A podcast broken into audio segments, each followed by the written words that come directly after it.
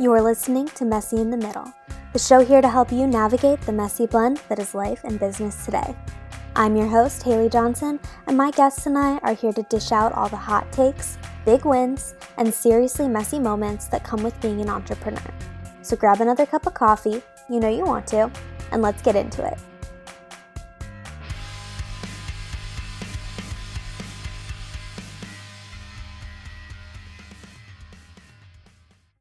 Right, welcome back to Messy in the Middle. I am joined today by Amanda. Amanda, why don't you introduce yourself and also welcome to the show? Thank you, Haley. I'm so excited about this. I just, I don't know. I feel like my life is always a mess. So this is great. Um, but for those that haven't met me, I'm Amanda Warfield. I'm a simplicity focused content marketing strategist. Haley and I, I actually, I think, do the same thing basically. Um, but I help entrepreneurs fit their marketing into their business without it taking over their business through done for you and done with you marketing strategy and copywriting. That's awesome. And actually, I think what's super interesting is we don't do the same thing, but I think we're solving the same type of problem. I think, like, from what I could tell from your website, you really focus on helping people simplify their marketing, simplify their content, simplify their approach. And I really like to focus on simplifying the concepts of marketing without dumbing them down. Because I think a lot of Mhm. times when we talk about making marketing simple, we're just like, here's the list, just do it, whatever. And I'm like, no, no, no, no, no. We can understand these things, I promise. Here's the bucket system that doesn't work at all. Yeah. and then everyone just has all of these like weird generic terms for like actual marketing strategies. And it's like, um, who are we helping here? Yep. Exactly.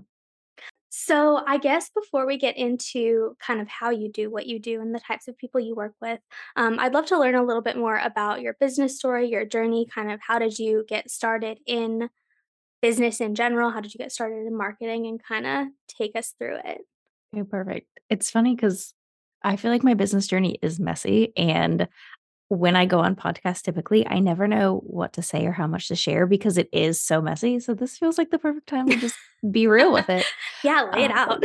so I started, well, even before I started the business, back in early like January, February 2018, I kept getting this like nudge, this calling to start a blog about simple living. And I went to my husband and I was like, I really, I feel like I need to do this. And I was terrified because, like, at the time I was teaching preschool, he was in the Navy. We did not have extra funds to spare at all. And I knew that it was going to cost money. And it was like, Mhm. who am I to like have this hobby that maybe one day I'll turn into a business? Maybe not. I don't know. I don't have a clue what I'm doing. I went to school for early childhood education. I've got a master's in preschool studies. Like, I know nothing about business. And um, I went to him and was like, "I really wanna do this. I want to hopefully turn it into a business. I don't know what I'm doing though." And he was like, "That sounds great. Go for it." I was like, "Okay. Al alright. I'll I'll do it then." Um, and so I spent like 3 or 4 months on the back end learning all I could and diving into everything, Pinterest and all the podcasts and everything, webinars, all the all the education I could find, um, and getting my website set up. And then I spent about a year just kind of learning the ropes of marketing, really, in hindsight, is what I was doing. And I talked all about simple living and productivity and time management on my blog. And then I launched a course about capsule wardrobes the next summer. And that actually, in hindsight, did really well. At the time, not understanding marketing, I thought it bombed. Um, but it, it did well. And I continued with that, and then I ended up moving more into productivity and time management, and then that evolved into productivity and time management for entrepreneurs, and then that has evolved into the content and the content marketing side of things, and now I've been doing marketing for about 3 years at this point, um, but it was definitely a very messy journey because when I started out, I knew nothing about marketing. I I didn't go to business school, I didn't have an MBA, I had no clue what I was doing really, and now here we are, what, 6 years later? I'm in year 6, I guess, and I just wrote a book about marketing, literally.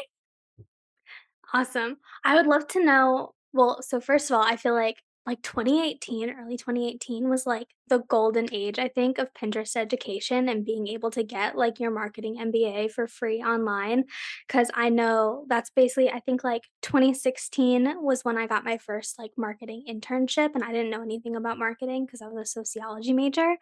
And I literally used Pinterest to learn everything in my job. And then when I graduated and needed work, I just kept learning stuff on Pinterest. And then I decided I was like, "Okay, well, there has to be more." And so I went and got a master's degree, and, like, if I'm being honest, I learned just as much from Pinterest, but I don't feel like it works that way anymore. So I feel like as much as it's great to be like, "Oh, we were able to teach ourselves all of this," I don't think it's super actionable strategy for someone trying to get started now because I think the landscape has changed. What do you think about that? You know, this is actually something I think about a lot, so it's really funny that you bring it up. Also, I feel like off camera, we could talk a lot because my degree is actually in psychology and sociology with a cognate in early childhood. Um, so we could have lots of fun conversations. But it's funny because I do think about this often and I wonder if if it's truly changed or if my attitude about education has changed. Because Mm, now I'm so much more likely I would rather go get the full picture and pay someone to like let me mm, take your course where you've given me the full picture and everything I need to know to do this skill or to learn this thing versus let me go to Pinterest and spend hours and hours and hours deep diving into all of these different things. And so I do wonder, has it changed or has my attitude about education changed? Because for me, it's faster and simpler to go to someone that I trust and go, here's my money. Tell me what I need to know, you know? Uh, yeah. So I'm I think it's I think it's a little bit of both. And it could be for sure, because again, I don't Mhm. I don't use it for that as much anymore. If I'm just getting started in learning something brand new, yes, but I don't know, I just go to trusted people at this point that I've I've picked up and collected in my circle, you know? Yeah, definitely. And then something else I was also wondering as you were telling that story is you say you realize now that that capsule wardrobe thing did well, but at the time you thought it bombed. I'm wondering like what were your expectations and maybe what informed those expectations compared to the reality that you now realize like, oh, that was successful. Oh, yeah. So, my expectations were definitely that I was gonna, like, make, like, maybe not 6 figures, but I thought I was gonna make, like, thousands of dollars with this course, right? And those expectations certainly came from this false belief, and I know You're all about ethical marketing. So I'm sure you have a lot of things to say about this, but this false belief that's really pushed in our industry of um, passive income and make a ton of money. And if you, they don't say if you build it, they will come, but it's heavily implied that what you need to make good money is simply creating the course or creating the passive Mhm. quote unquote vehicle And that's just not the case. You have to have the marketing, and that was what I was always missing. I was always missing I would put together the sales emails and all of that stuff, but I was missing the piece of you have to, like, bring people into your audience. If there's no one in your audience, who are you selling to, right? And there was Yeah, like if there's no one to read the emails, Exactly, like exactly. doesn't matter how well written they are. But that was definitely my my narrative and my belief of, well, I Mhm. have this course that I spent months creating, and that means that I people will buy it, right? Because it's out there and people can find it. Like, that's not how SEO works or anything like that, but that's definitely what my expectation was at the time. Yeah, it makes me think of, like, the age of how to make money blogging, blog posts and courses that are like, create a blog, set up an affiliate link with a hosting platform, drive traffic to the affiliate link, and it's like, that's not how, like, you actually make a living blogging, right? That is that's that was the age that I came into the online space and Yeah. That's what the, like everything was how to make money blogging, which, like, I don't think anyone really talks about that anymore, not in the same way at least, but it was, how do you make money blogging? How do you turn your blog into a business? I mean, that was what my mindset was, right? Like, how do Mhm. you do this? Um, so that was definitely where that came from because that's exactly the the narrative that was really being pushed when I started my business.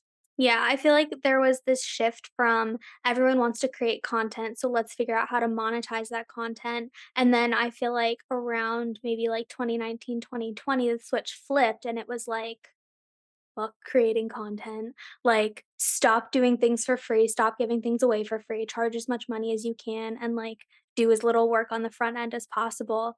And so, I guess as someone in the content space during that shift, obviously you focus on simplifying marketing and making marketing digestible. How did you experience that shift in, I guess, like the online business culture when your entire kind of uh, business identity was around creating content that apparently no one wants to create anymore?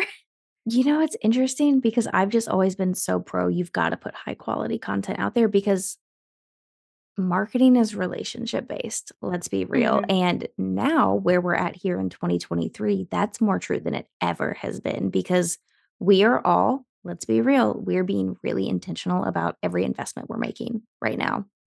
And who are we buying from? We're buying from the people we have a relationship with in some way, shape, or form.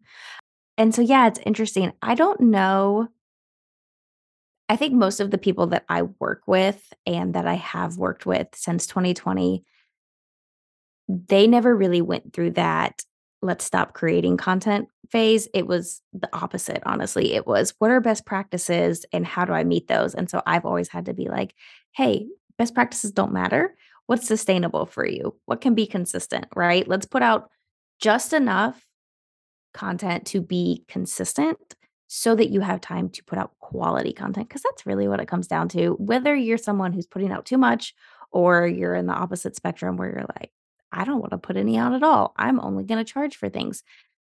You've gotta put some kind of content out, and what you do put out, you want it to be high quality because and I think this may be why Pinterest education maybe had a downfall was there was so much bad content out there that when you would do those searches on Pinterest, you would come across stuff and you'd be like, "That told me literally nothing," and I just like, I can remember opening, like I'd go through Pinterest and type in something, and I'd open, like, 20 different blog posts, and then I would just go through and look at them and I would get rid of, like, all but 3 that I would actually learn from, and so I think Mhm. that probably caused that shift of like, "Well, we don't we don't need to keep going to Pinterest if it's not gonna be worth our time," but high quality blog posts, high quality content does so much for your business. Mhm, I feel like I just went on a tangent. I don't know if I actually answered your question. This whole podcast is a tangent. Don't even, like, worry about it because I'm about to go on a different tangent, Perfect. um, where I think, like, a whi after a while, everything on Pinterest started to sound like regurgitated versions of the same content, and it almost feels like looking back at it, like it was written by AI. It was like, "Okay, here's 6 posts that other people have written, copy, paste, shuffle it around, and, like, spit out something quote, unquote, new." We are on my team right now working on kind of like a ChatGPT experiment.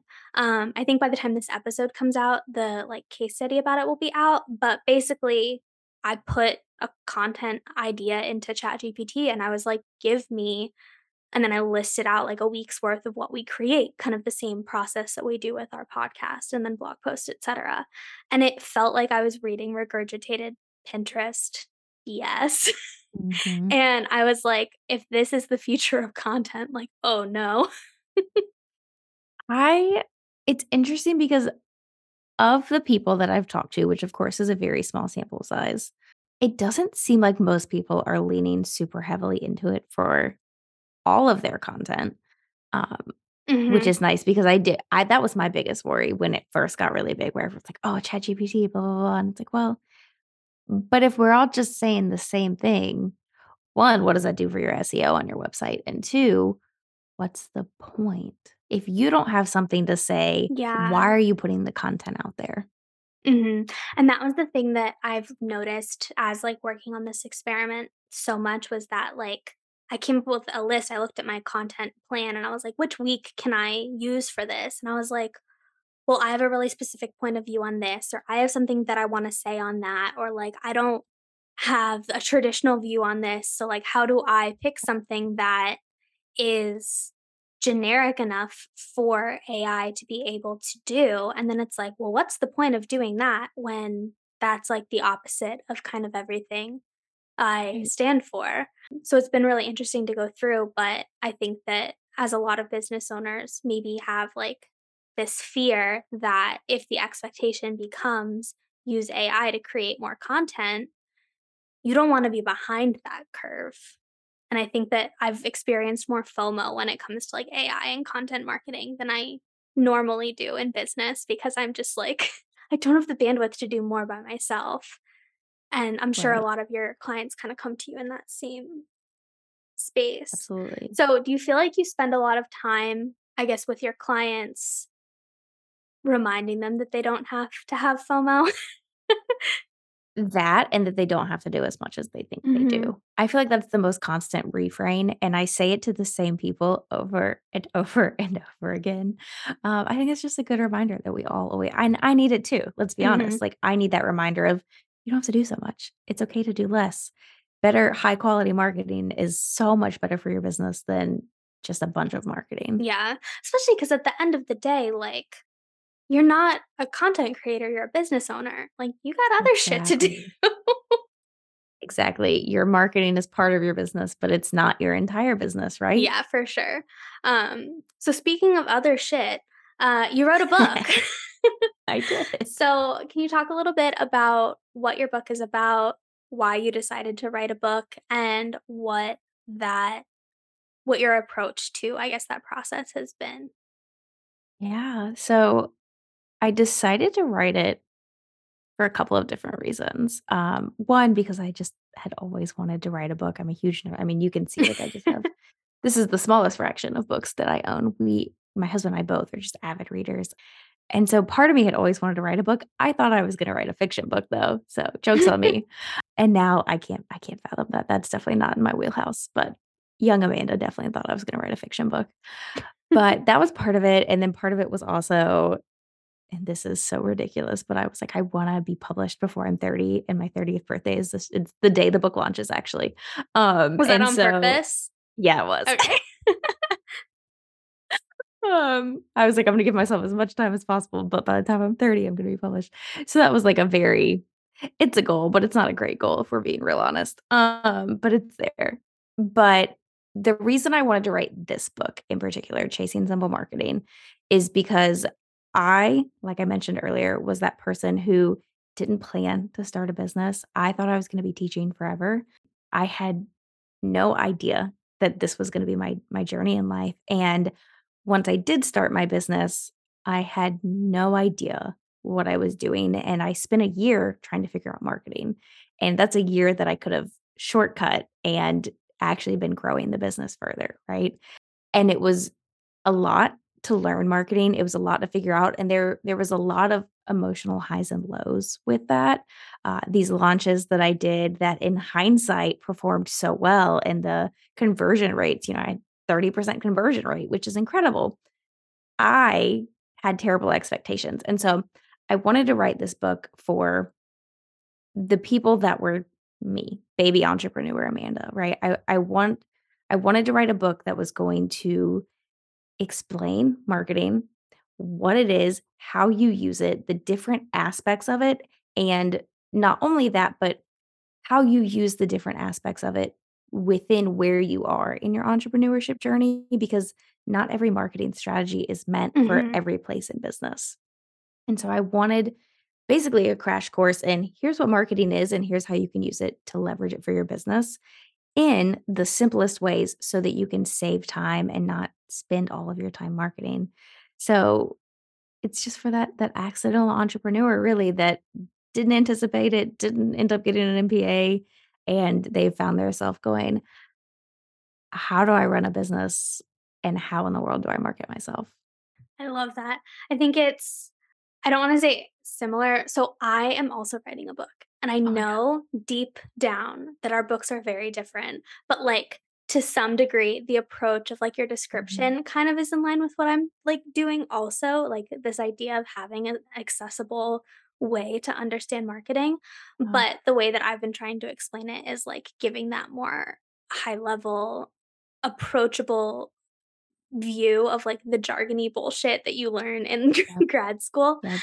But, yeah, I definitely think it's, like, a needed book, and I also wanna, like I wanna write a book that I don't hate reading, and I think that sometimes when I read marketing books, and I'm sure you've probably experienced this too, you're just like, get to the point already or like why are you talking about this?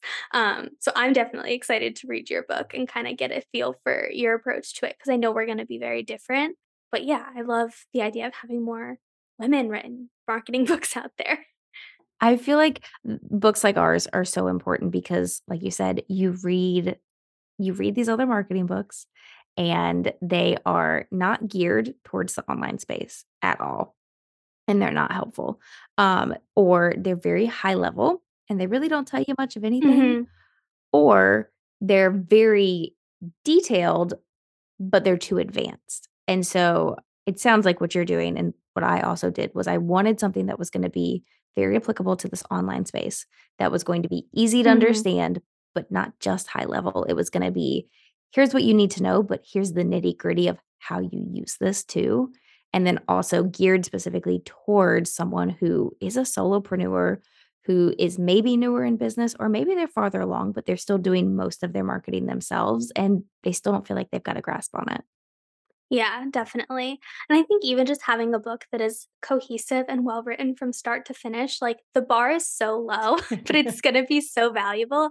Cause I just think about like when I was in grad school, I would like take classes and they would assign three textbooks that had virtually the exact same outline and be like, why are there three different books? And it's like, well, you know, this author really mastered chapters one through three, and this author wrote a fantastic conclusion. And it's like, why can't one person just write a good book? Right.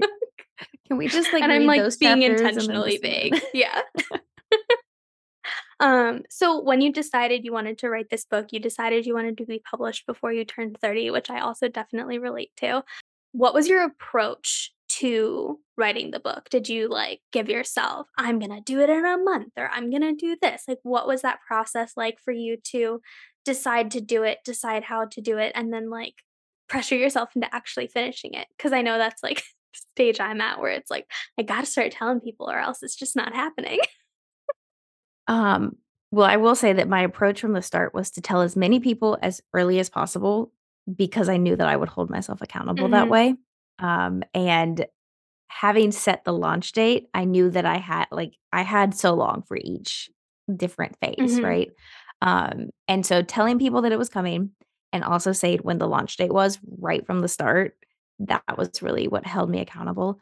So I La I had been thinking about it for 6 months to a year already, but had taken no action, and then I was at Podfest in May of 2022, and one of the lunch and learns they had was all about how to self-publish, and I was like, "Oh, let me go let me go learn. Let like, I keep saying I wanna do this, let me go figure this out." And it was so helpful. It was absolutely incredible. Um, I learned so much, and they made it seem Simple, not easy, but Mhm. simple, right? And I right then and there, I was like, "All right, I'm doing this. Next July, it's gonna launch on my birthday. Here we go," which, you know, apparently is the worst month of the year, and it's a Wednesday instead of a Tuesday and all of this stuff, but It's I the date you like my needed, birthday, so yeah. we're going with it. Right. You know, it I don't plan to make the bestseller list anyway, so whatever. Um, but I decided then that I was gonna do it, and then I spent a few months lollygagging, really, and, like, mind mapping and brain dumping and just really giving myself space is really what I was doing to make sure I had all of the different things that I knew in one spot. Because, I mean, when you're taking your entire marketing ecosystem and, like, having to put it into something cohesive, that's a lot. So, I did that, and then last August, I booked an Airbnb for a week, and I went and I wrote the entire Mm. manuscript. Almost there was, like, 1 chapter left, but almost the entire manuscript in that 1 week.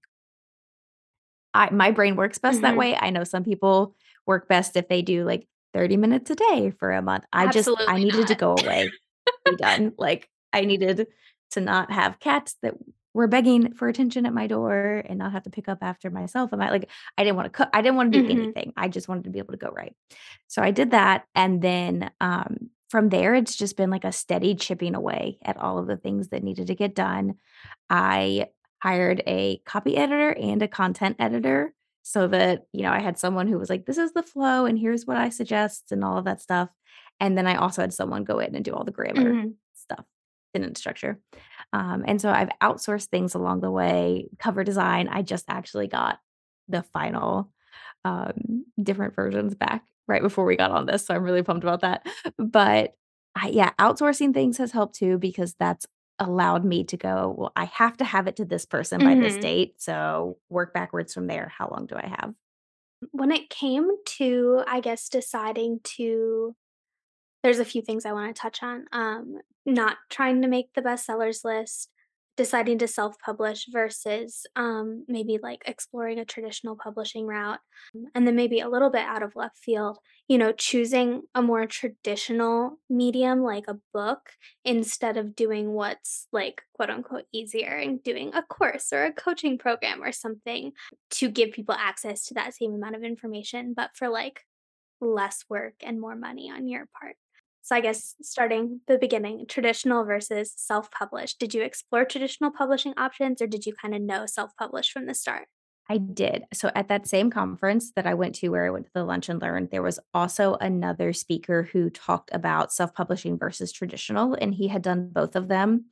And I went in curious about the traditional because in case no one can tell, I am a perfectionist to my core. And so there was a large part of me that was like, "But I would be so much more official if I traditionally published." And I went into that leaning more towards trying to do that, and this guy really convinced me that Mhm. that was not what I needed to do.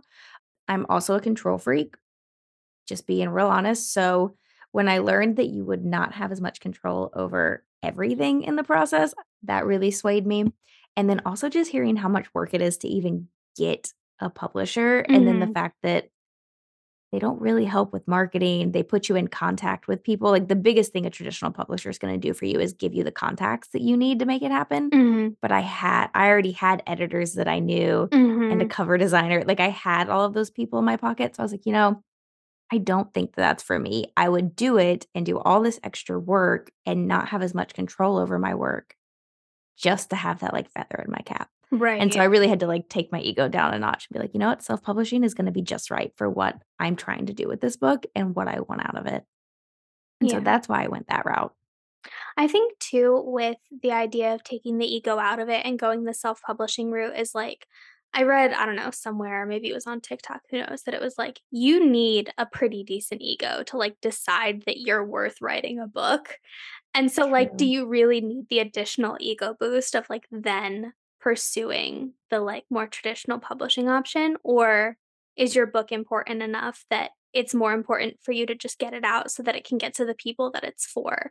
Um, and Mhm. that's something I've been kind of exploring a lot lately just with myself is because I'm also kind of a perfectionist, and I'm like, "Well, if I'm gonna do it, I gotta do it all the way." But if I'm gonna do it all the way, I'm probably not gonna do it, so I should just self-publish. And that's such a good point too because I don't have a large audience. Like, Mhm. I I have a great sized audience, and I'm you know, I've got a full-time business. They you Mhm. know, like, my business supports me. Um, but I don't have thousands and thousands and thousands of audience members, and that's kind of what traditional publishers are looking for at this point. Yeah. And so it really came down to, is it worth the time that it's going to take to try to sign with a publisher versus, "I can do it myself, and Mhm. I know I can do it myself. I I know I can manage the project. I know I can do the work. So is it even worth the time, or should I just do it?" And so it kinda goes back to what you just said of just get it out there and get it to the people that you're writing it for. Definitely. Speaking of, I guess, then audience size and the people that you're writing it for, you said, like, you know, "I'm not trying to be, like, on the bestseller list, whatever." Is there still, like, a part of you that's like, "But what if it just Oh, totally sure. pops off and that happens?" sure. Like, I sometimes feel like you can get so specific with the, like, targeting for bestseller lists that, like, maybe you could do it, who knows? Do you just, like, try not to think about it, though, or is it maybe, like, a secret goal that you could try to pursue? I don't know if I would say it's a goal, but I'm also, at the same time I'm not actively pursuing it, but I'm not not actively pursuing it. I don't know if that really makes sense, Like, you're but you're giving it the old college try. You're you're doing your best. Yes, and, like, I'm doing my best to launch this book to the best of my Mhm. capacity, right? Is there realistically a lot more that I could do to try to increase the chances of getting some kind of like bestseller thing? Yes. But what I've learned over all these years of marketing is really managing expectations. Mm-hmm. Um, and the realistic look is that it would be incredible to be able to say I made a bestseller list, right? But I'm not writing this book to make money off of this mm-hmm. book. You know, it is a a marketing tool essentially for me to use when I go speak places to be able to build further relationships with people and it's it's a tool for my business is really what it is uh, mm-hmm. which kind of gets into the other question you asked but i'm taking a realistic look at it of i'm trying to do what i can to launch it to as many people as possible right like i'm going to have a launch team i'm working my way through trying to get on as many podcasts as I can to talk about it and share about it if we're being realistic. Like I'm I'm doing everything I can to market mm-hmm. it well.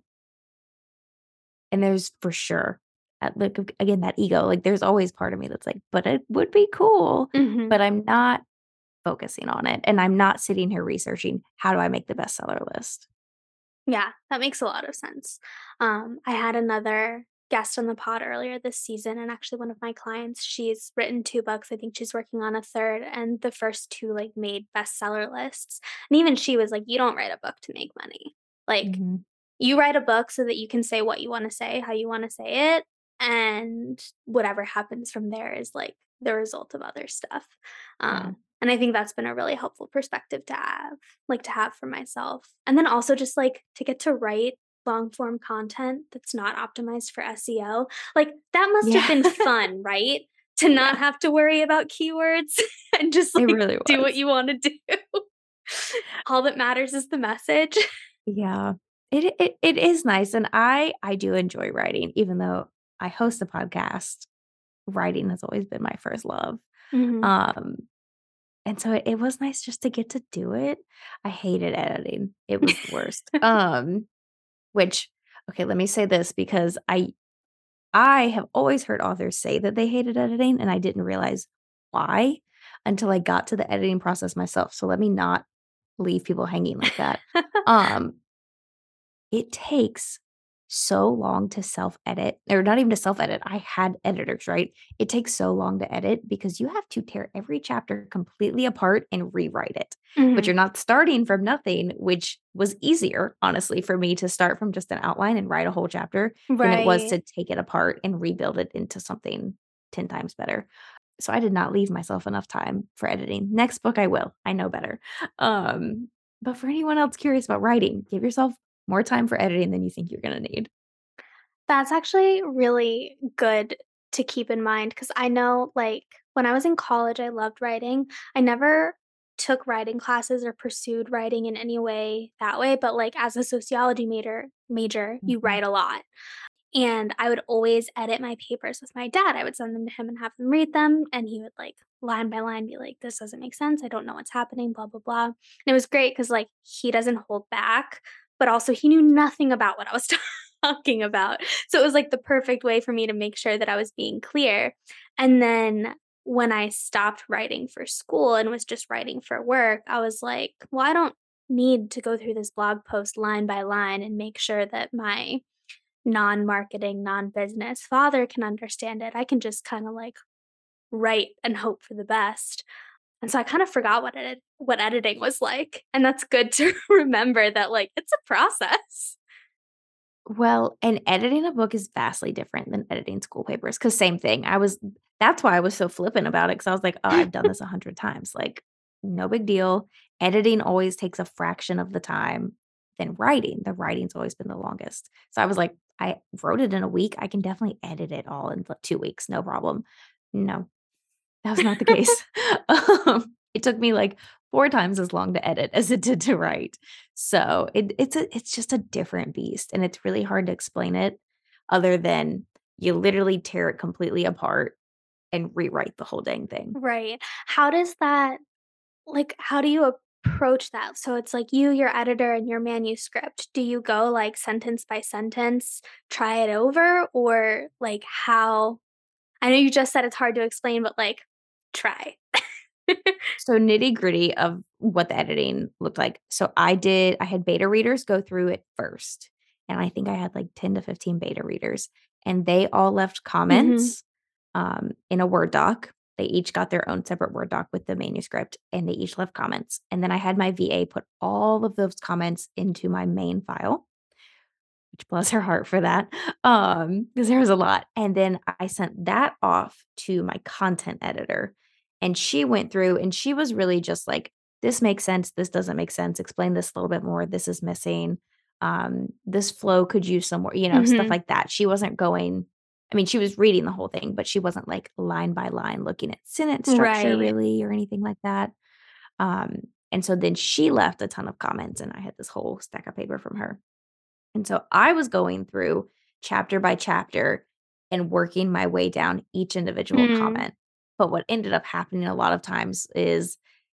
you know, someone would make a comment up here, and then there'd be another comment down here, and I'd be like, "Oh, but if I rearrange everything" "these will make sense," Right. and there's just a lot of moving pieces, and, "Oh, I have to add this whole thing." I ended up adding an entire new section to the book after beta readers and my editor had gone through it because based on the feedback that I had within and things that they felt like were missing, it was like, "Well, I really should talk about this Mhm. thing," and then it ended up being an entire new section, or, like, chapters got all moved around. All like, my beta readers the the book that they're gonna get later is not the book they read originally. It's totally different. Um, I was recently a beta reader for another person who'd written a book, but it was, like, the beta reader for edits to the 3rd edition, like, it was a like, on and on and Oh on, gosh. um, so, like, it was already a solid book, and then most of our job was like, "So you referenced something we talked about in chapter 13, but we're on chapter 2."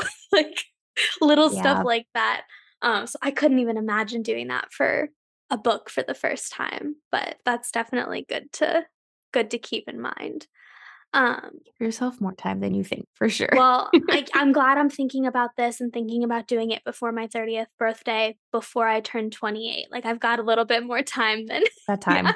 Yep. I started thinking Yep. like, "Ooh, maybe I'll try to do it before I turn 29." No, it sounds like 30 is the the right amount of time to get all this done. So, moving away a little bit from the book and back more into just, like, the kinds of work that you do with your clients, um, something we talked about before scheduling this podcast was talking about the different stages of business and how simplifying marketing can show up differently in each of those stages. So, can you maybe talk through some of the similarities or differences between, like, working with a client who's in that early stage of business versus working with a client who's been doing this forever and has a ton of content and is kinda, like, just looking for a new way to approach it? Absolutely. So it's funny because this actually this ties in perfectly because this is that whole new section of the book that I added, um, was 3 different chapters on the 3 phases of the business journey, and so you've got the content creator phase, the foundation builder phase, and then the established entrepreneur phase, and so in the content creator phase and not everyone goes through this because some people truly do start their business knowing they're gonna start a business, and so some people skip this phase.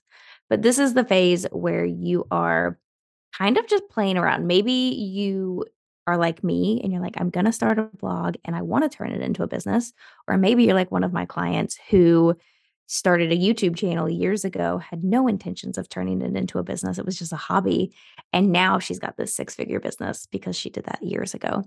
Um, but in this phase, you're really just focusing on getting that content out there and figuring out what your messaging is, and a lot of times that means getting really messy with it. Throwing spaghetti at the wall, see what sticks, talk about different things. Often in this phase, you want to because you wanna seem more professional, right? You you want people to look at you and go, "They know what they're doing." Um, but in reality, you need this phase to be messy Mhm. to figure out where it is that you're going. I mean, look at me, I I started on a totally different subject, and while the simplicity has continued to bleed through everything that I've done, what I'm talking about now is drastically different than what I thought that Mhm. my business was gonna be, and without that content creator getting messy with it phase and really figuring out what those intersections of all of my different hobbies and gifts and favorite things, without figuring out that intersection, I never would have landed on marketing Mhm. strategy. Um often a lot of times in this phase, people will say, "Well, I'm multi-passionate."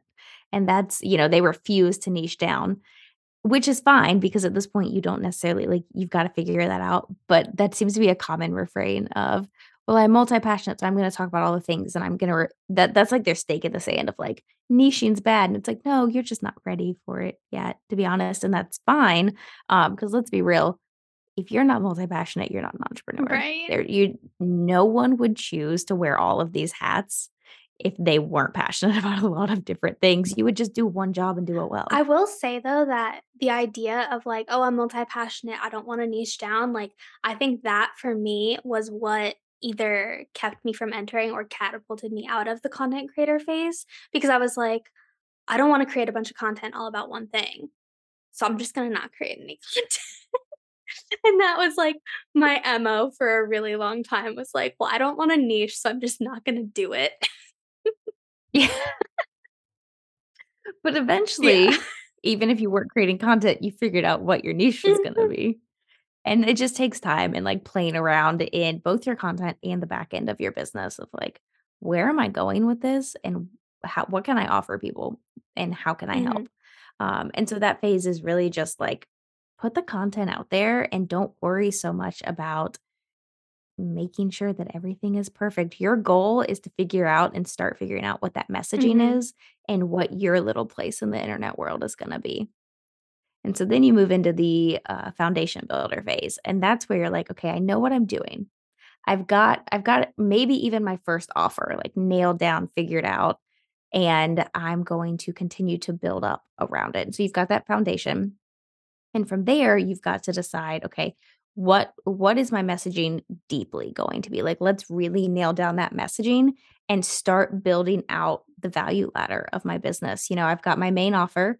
Okay, do I have something that leads into it, whether it's a freebie or a small offer? I don't I don't know how many people are actually doing those now that Facebook ads have gotten so wonky, but So, total tangent, but, like, I think the tiny offer and, like, the small whatever, like, they're popping off, but it's not through Facebook ads. Interesting, okay. Um, I'm in a group uh, I'm in a group on Facebook, and someone is, like, putting together, like, this tiny offer summit thing, and, like, they have a whole, like, arm of their business about, like, $9 and under offers. Um, and it's this idea of, like, if it costs money, it's more valuable than an opt-in, but it doesn't need to cost enough money to feel like it's gonna make you money to actually, like, benefit your business.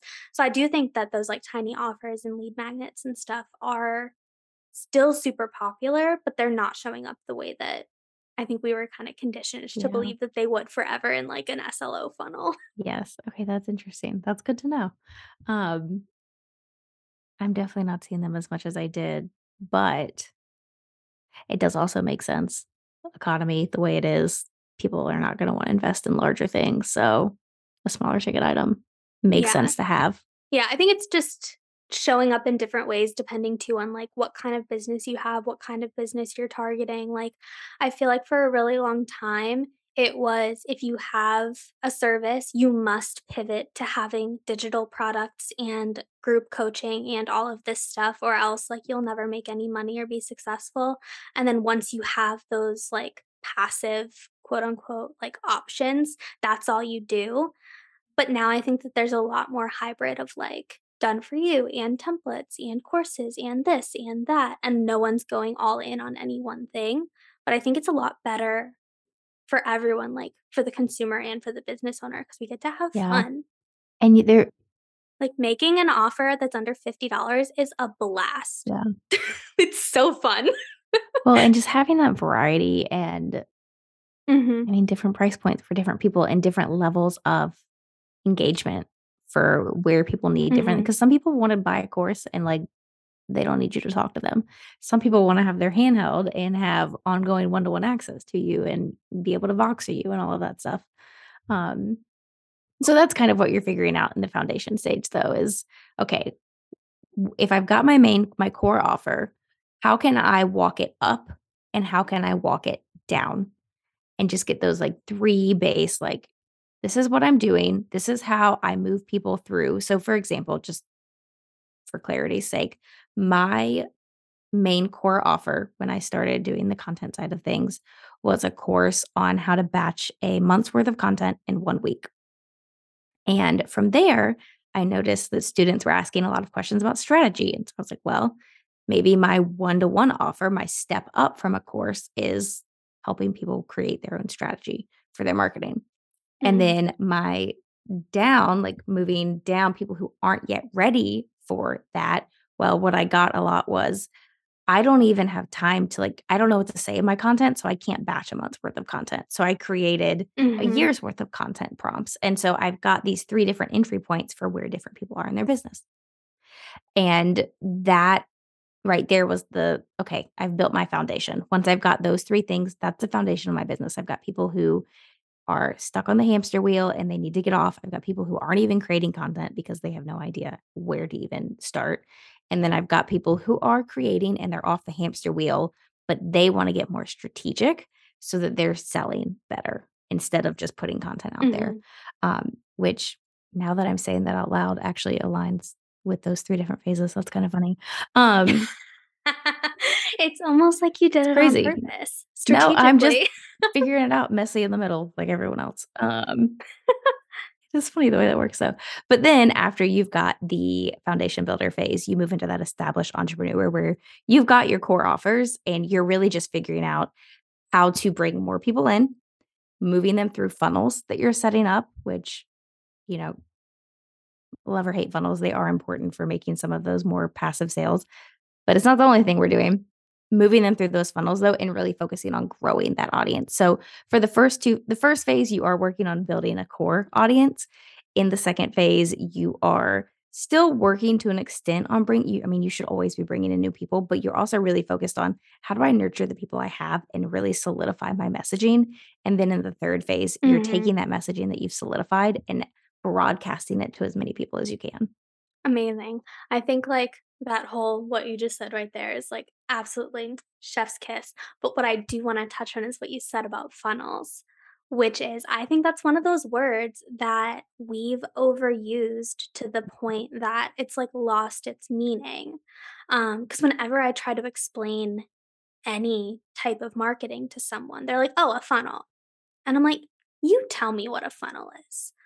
Try. Try to tell me what a funnel is without using the word funnel it's more than that. and I think that that's one of those things where it's like, yeah, you're getting people from one offer to another. You're helping people go through your ecosystem and learn all of your stuff, but that's just like running a business. It's not this like copy paste situation. So I love how you're like, oh, love them or hate them. I'm like, I don't think that they're really like one thing.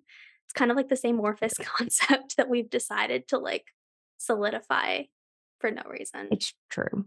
And we've also overcomplicated them to the point where it's like, oh, well, I need to have this entire funnel created where people join an opt in and then they're led through this welcome sequence and then they're led through this nurture sequence and then they're led through this sales sequence for this one product and then they're put in another nurture sequence for a different offering and then a sales sequence for that offering. And it's like what are we doing? Yeah. That is so overly complicated.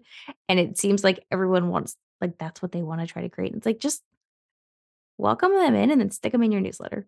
yeah. And then let the newsletter send them into all of the other places or like let the right. content. Yeah. That kind of like self driven journey through your like marketing, whatever. It's why it's a customer journey and not a customer straight line. It's like they've got choices, they've got agency, they've Good. got you know, all of that stuff.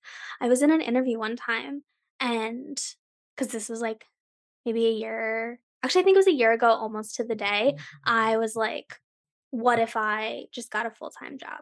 Um, and I was in an interview and I'd said something about like, oh, like I got my degree, my master's degree in 2020. She was like, oh, tell me what you learned about digital marketing funnels using Facebook ads and YouTube with UTM. Like she was being so specific and jargony. She's like, tell me what you learned about that in your master's program. And I'm like, I didn't. Like master's programs are not as up to date as all of that. No, like first of all, it wasn't a digital marketing master's program. And second of all, like you just learn that stuff by doing. And I understand all of the words that you're saying, but I don't have like my thesis wasn't on that. Like, what are you expecting from me?" And I think it's just one of those, like, fancy words we like to use to feel smart. And that's my Well my reason I'm gonna get canceled from this podcast episode. But it also goes back to the whole passive income craze. Mhm. And we we all wanted to create funnels because that's how you actually made the money with the passive income, and it's like, well I mean, sure, but, like, it that's only really sustainable if you have thousands and thousands and thousands and thousands of followers and are also able to bring in a huge number of followers at any given time, because a funnel is gonna convert at 1% or less. Mhm. And so in order to make a living sending people through those funnels hmm. the math Yeah. Well, it's a combination of the math and also, like, the more parts of a funnel you have and the more automation you have from bit to bit, the more you need to pay attention to how every piece of that funnel is converting and also how like, what are you saying in the funnel? Anytime I get more complicated than, like, 2 automations in ConvertKit, I wind up having to send apology emails because something got messed up.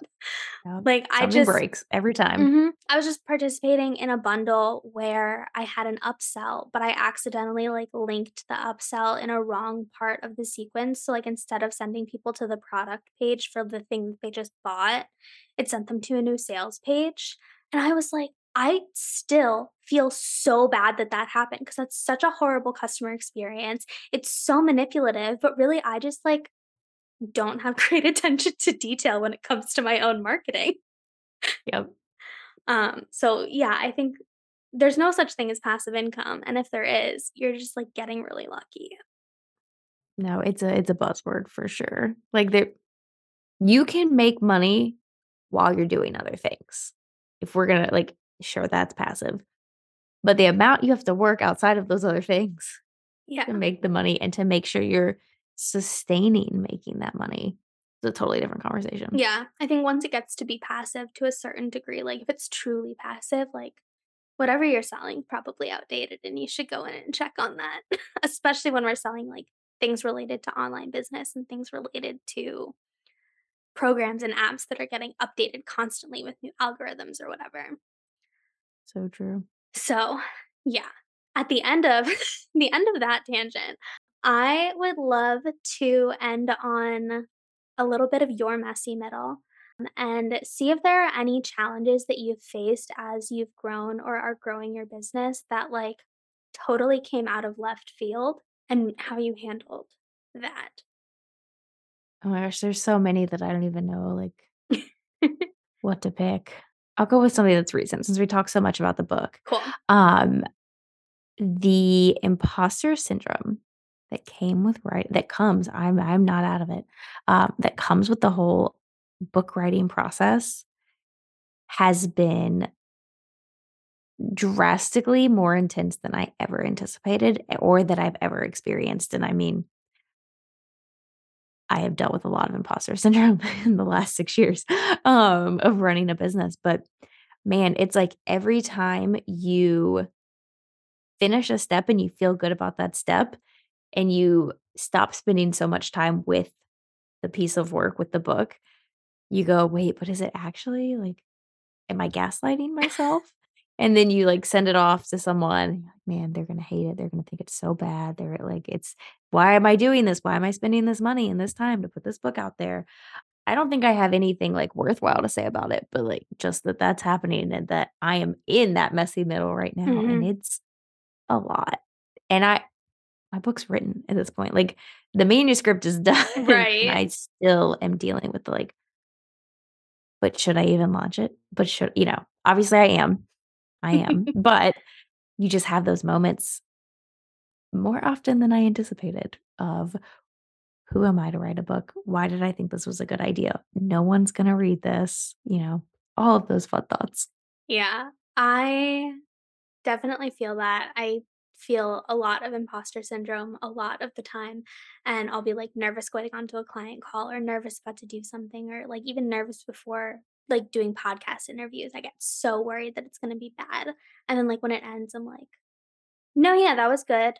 Of course it was good. I'm good at my job." I have to tell myself that all the time, like, "You're allowed to be nervous. Being nervous is good." but it's gonna go well because you're good at what you do. And that's like Yeah. you have to have that mantra going, but I think a little bit of imposter syndrome, as annoying as it can be, is kind of healthy. Um, yeah. Because I think the Definitely normal for sure. Yeah. I think the latest, like, craze is like, "Oh, we should all do things with the confidence of a mediocre white man." And I'm like, "Mm, I don't know if we should." I think I think more mediocre white men could use some imposter syndrome. Um but, yeah, It's I don't think it gets easier, but No. We should do it scared, Yeah, but we should like, still do it. prepare to do it scared. Prepared and scared, I love that. I think that's Oh, gonna be a new t-shirt. Love it. Alright, well, I think that's all I have for you today. Thanks for an amazing conversation. Before we go, if you wanna tell our listeners how they can find you, how they can give you money, and what the details are about your book, um, that'll be a great Yeah. way to close it out. Yeah, absolutely. So, you can find me I'm the host of the podcast Chasing Simple, and the book, you can either just go to Amazon and search for Chasing Simple Marketing, or you can go to amandawarfield.com slash book. and either depending on when this airs, pre-order your copy or go ahead and get that copy sent right to your door. Awesome. I think we're airing around the end of June, so it should be still up for pre-order, pre-order. But if you're listening to this after the fact, then definitely go ahead and buy it. I know I'll be adding it to my Friends Who Wrote Books bookshelf, which I never thought that I would have, but apparently I do. Um, But it's the so best that's bookshelf. I have one too, and it's great. Yeah. So, thank you so much for listening, and thank you, Amanda, for hanging out with me this afternoon. Uh, we'll see everyone again next week on another episode of Messy in the Middle. Bye.